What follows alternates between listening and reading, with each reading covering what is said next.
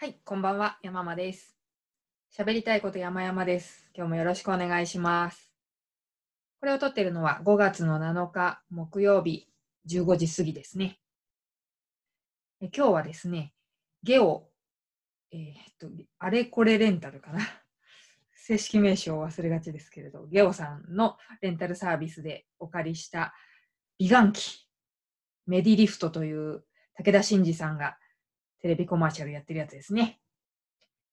あれを借りまして、充電が無事にできましたので、早速使ってみようと思っております。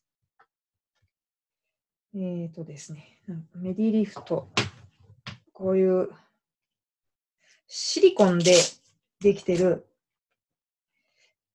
なんていうのかな、顔の下半分を覆うマスクなんですけど、やばい、ほこりで汚くなっちゃった。はい。そこのほっぺたの部分がくり抜かれててですね、そこに、充電したのは昨日なんですけどね、充電しておいた EMS、筋肉をブルブルって震えさせるアブトロニック的なやつ、そのパーツをシリコン製のそのマスクに、ほっぺたのところに埋め込んで使うものでございます。今埋め込んでる最中なんですけどね。いやー、さあどうなるんだ。で、電気を流して筋肉を震えさせるわけなので、必ずこう水分を含んでないといけないんですね。このマスクと顔、ほっぺたの間に。で、いいのはフェイスマスク。あれをした状態で上からマスクをつければ、常に保湿されているということになりますので、いいんですけれども、今日はフェイスパック使わないので、ジェルを、安いものでいいと思うんですけれども、なんか専用のね、いい感じのやつもあるみたいですが、安いジェルを持ってますので、水分たっぷりめのやつ、それをマスクというのかな、この EMS のマシンの電極部分に塗って使おうと思います。このジェルがいつ買ったものなのかなっていう感じなんですけど、やばいな、怖いな、ちょっと。でも、口に入れるもんじゃないし、大丈夫でしょ。賞味期限とかないよね。大丈夫、大丈夫。こういうこと言ってると、危機感が足りないと。一部で叱られたりするんですけど。大丈夫、大丈夫。死なない、死なない。この使い方で本当にいいのかな。今、一生懸命、その賞味期限が切れているであろうジェルを塗り塗りしております。どこに塗ったらいいのかな。電極部分にね。たっぷりめがいいんでしょうね。どうせ使ってないジェルだからいっぱい塗ろう。はい。うわぁ、手がべちゃべちゃ。おぉ、なんか嫌だ。はい。つけたんで。で、マスクをつけるんですけど、これ一応 YouTube でも流すんで、よかったら面白い絵になると思うんで見てください。でも YouTuber さんがね、有名な YouTuber さんがもう十分メディリフトのレビュー動画を作ってらっしゃるので、もうそっち見た方がいいんですけどね。この不慣れな人が感想を述べるとどうなるか。しかも私はポッドキャスト優先で考えてますんで。今から装着します。うおー、マジックテープがついてて、後ろと、どうやって、顎のとこ？全然これ、つけるの難しいですね。変な絵になっとる。レクター博士みたいになりますね。落ちる。なんか顔の後ろと、お髪にマジックテープが。ああ、マジックテープが。全然マジックじゃない。髪が。この後人とズームすんのに大丈夫か。お串が。結構ぎゅうぎゅうにしないと。もうこれ、面白い絵面だな。ぜひ YouTube を見てください。なんかね、唇がとんがっちゃう。顔の後ろと頭のてっぺんにマジックテープでギュッて締めて、そう、レクター博士状態になって、もうちょっとこうキャットウーマンみたいになるかと思ったんですけど、キャットウーマンさんが覆われてんの目だもんな。なるわけないよな。まあでも目も覆ったらバットマンみたいになれるな。っていう感じです。シリコンがね、真っ黒けっけなんですよ。で、左右に埋め込んだ EMS のスイッチを入れます。ブブブブブブブってなってる。で、これの感想は、YouTuber さんたちがすごく上手におっしゃってるので、あとなんかね、こう、今はほっぺのその EMS のマシンが青、紫に引っかかってるんですけど、なんかモードが3タイプあって、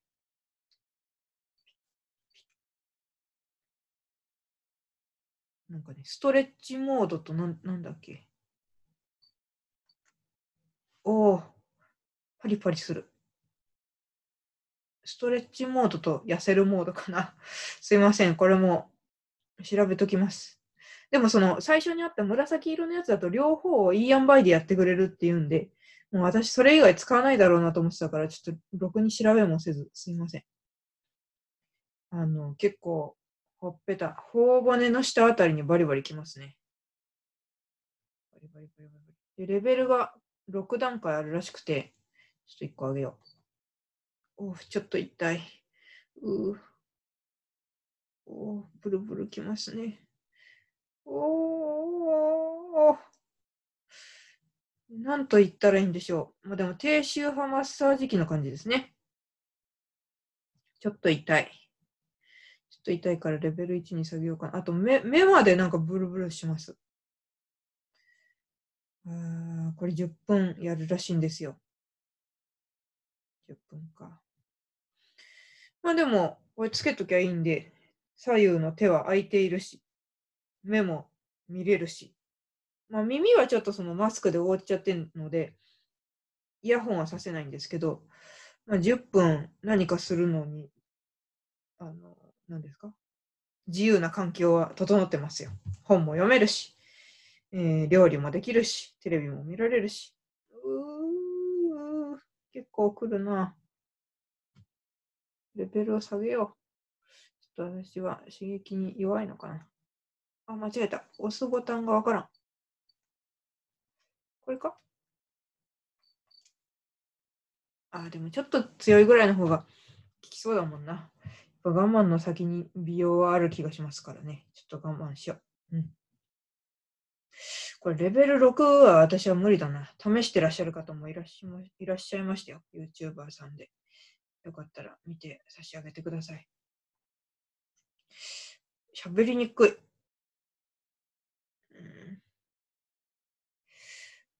顔がずっとしかめ面になってしまう。おお、目尻の方までなんかブルブルしますね。10分か。10分何しよう。何の話しましょうか。EMS ね。いろいろ引っかかってきたんですよ。まあ、アブトロニック的な、そのウエストに巻くタイプのお腹にやるやつとか。あとは、整骨院で受けるようなやつとか。強力なやつですね。それ気持ちよかったですけれど、痩せるかっつったら痩せないですよね。喋りにくい。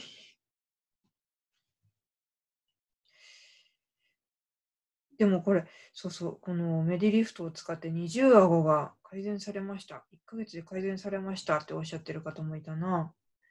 すごい。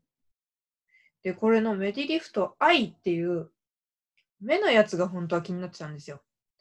もうどんどんやっぱね、35歳にもなると眼輪筋っていうんですか？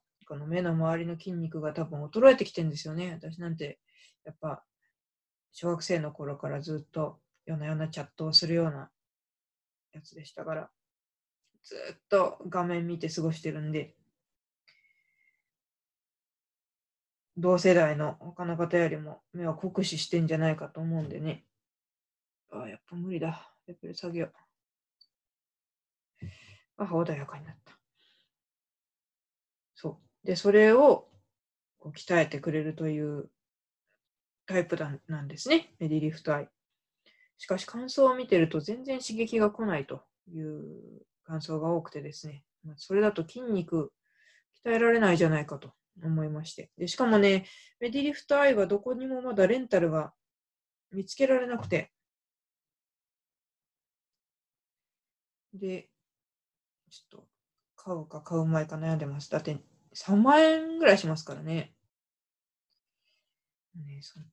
この中途半端な板で嫌ですよね。おー、これ聞いてくれるといいな。2週間で変わるかしら。そう、でも EMS ね。効くんだろうか。アプトロニックを使って確かに腹筋鍛えられましたっていう方がいらしたらぜひ連絡をいただきたいです。他でもいいですよ。なんかその EMS で良い方向に体が向かったという方。いやー、10分暇ですね。ああ、こういう時のために、あれだ、100の質問答えればよかったんだ。メディリフト使いながら100の質問ってなかなか笑えますよね。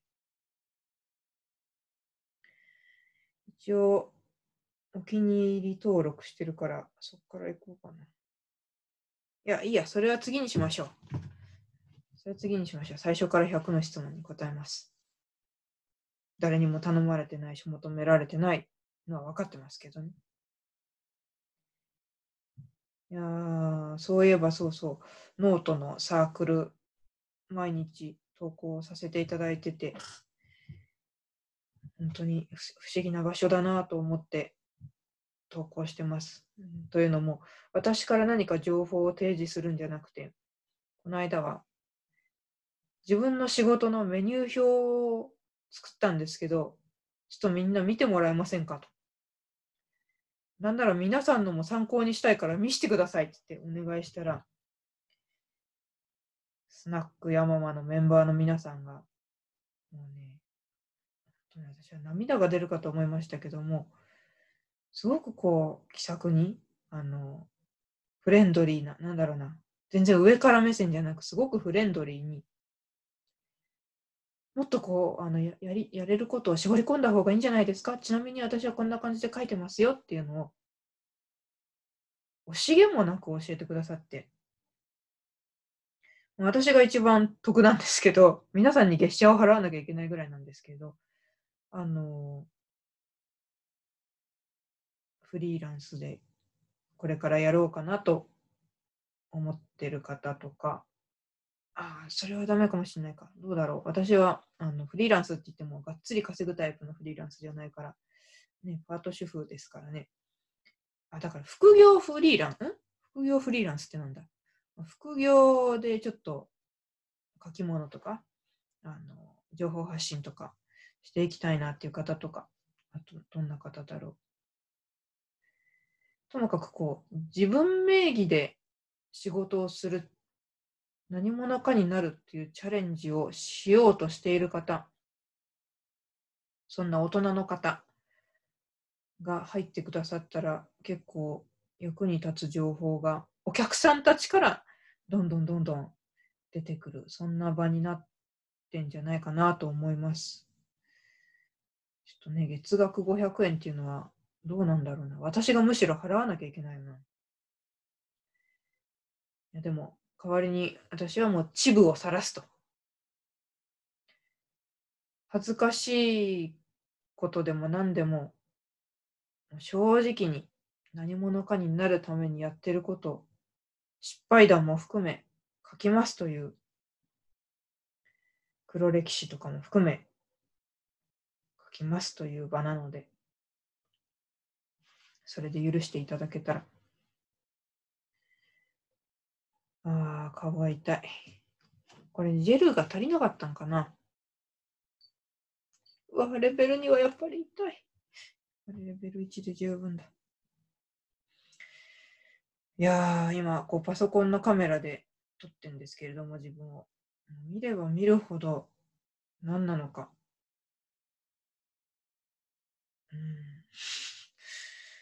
これスナップカメラでこのフィルター作ったらいいんじゃないかと思っちゃうぐらいですよ。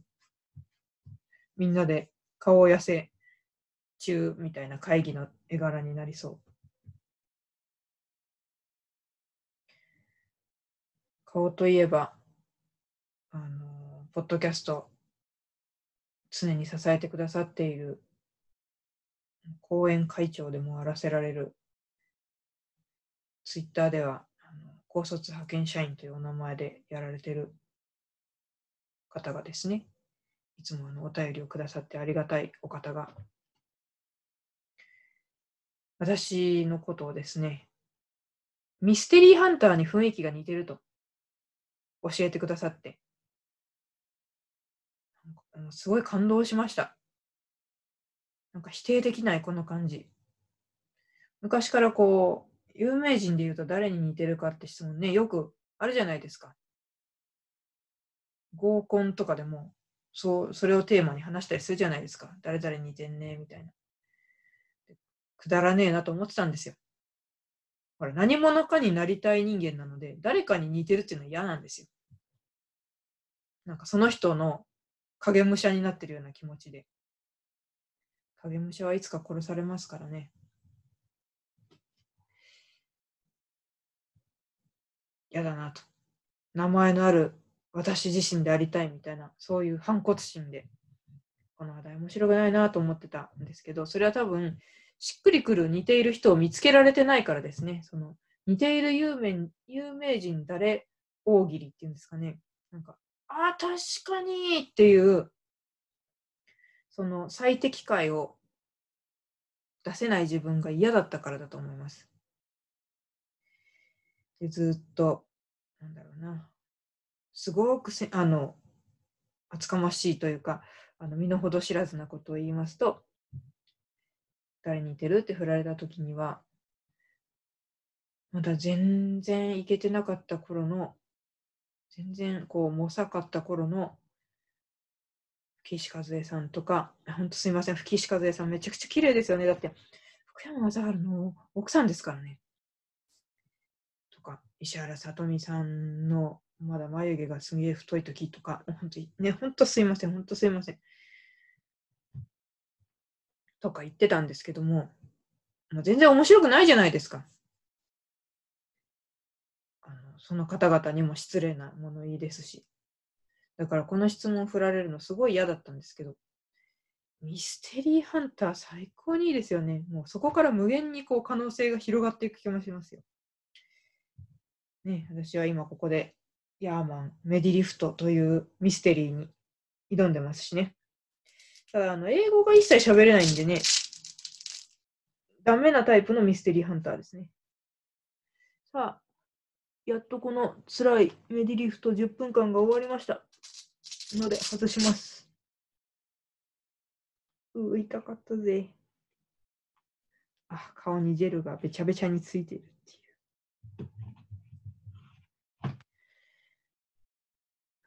なんだろう、一回でほら変わるはずもないから、はい、こんなに変わりましたとも言えないし、感想をどう言ったらいいんだろう。痛かったです。べちゃべちゃだ。まあね、いいでしょう。ティッシュを用意するの忘れちゃったんで。まあ、これ続けてどうなるのかというのを、2週間ね、借りられますんで試したいと思います。これをつけながら、100の質問とかもやっていこうと思います。初回のレポートとしては、痛い。見た目がすごい。以上です。はい、すいません、なんか役に立つ情報は YouTube でメディリフト使ってみたと検索してみてください。いい感じのレポートがたくさん上がっていると思いますので。はい、ということで今日のところはこれにて失礼しようと思います。どうもありがとうございました。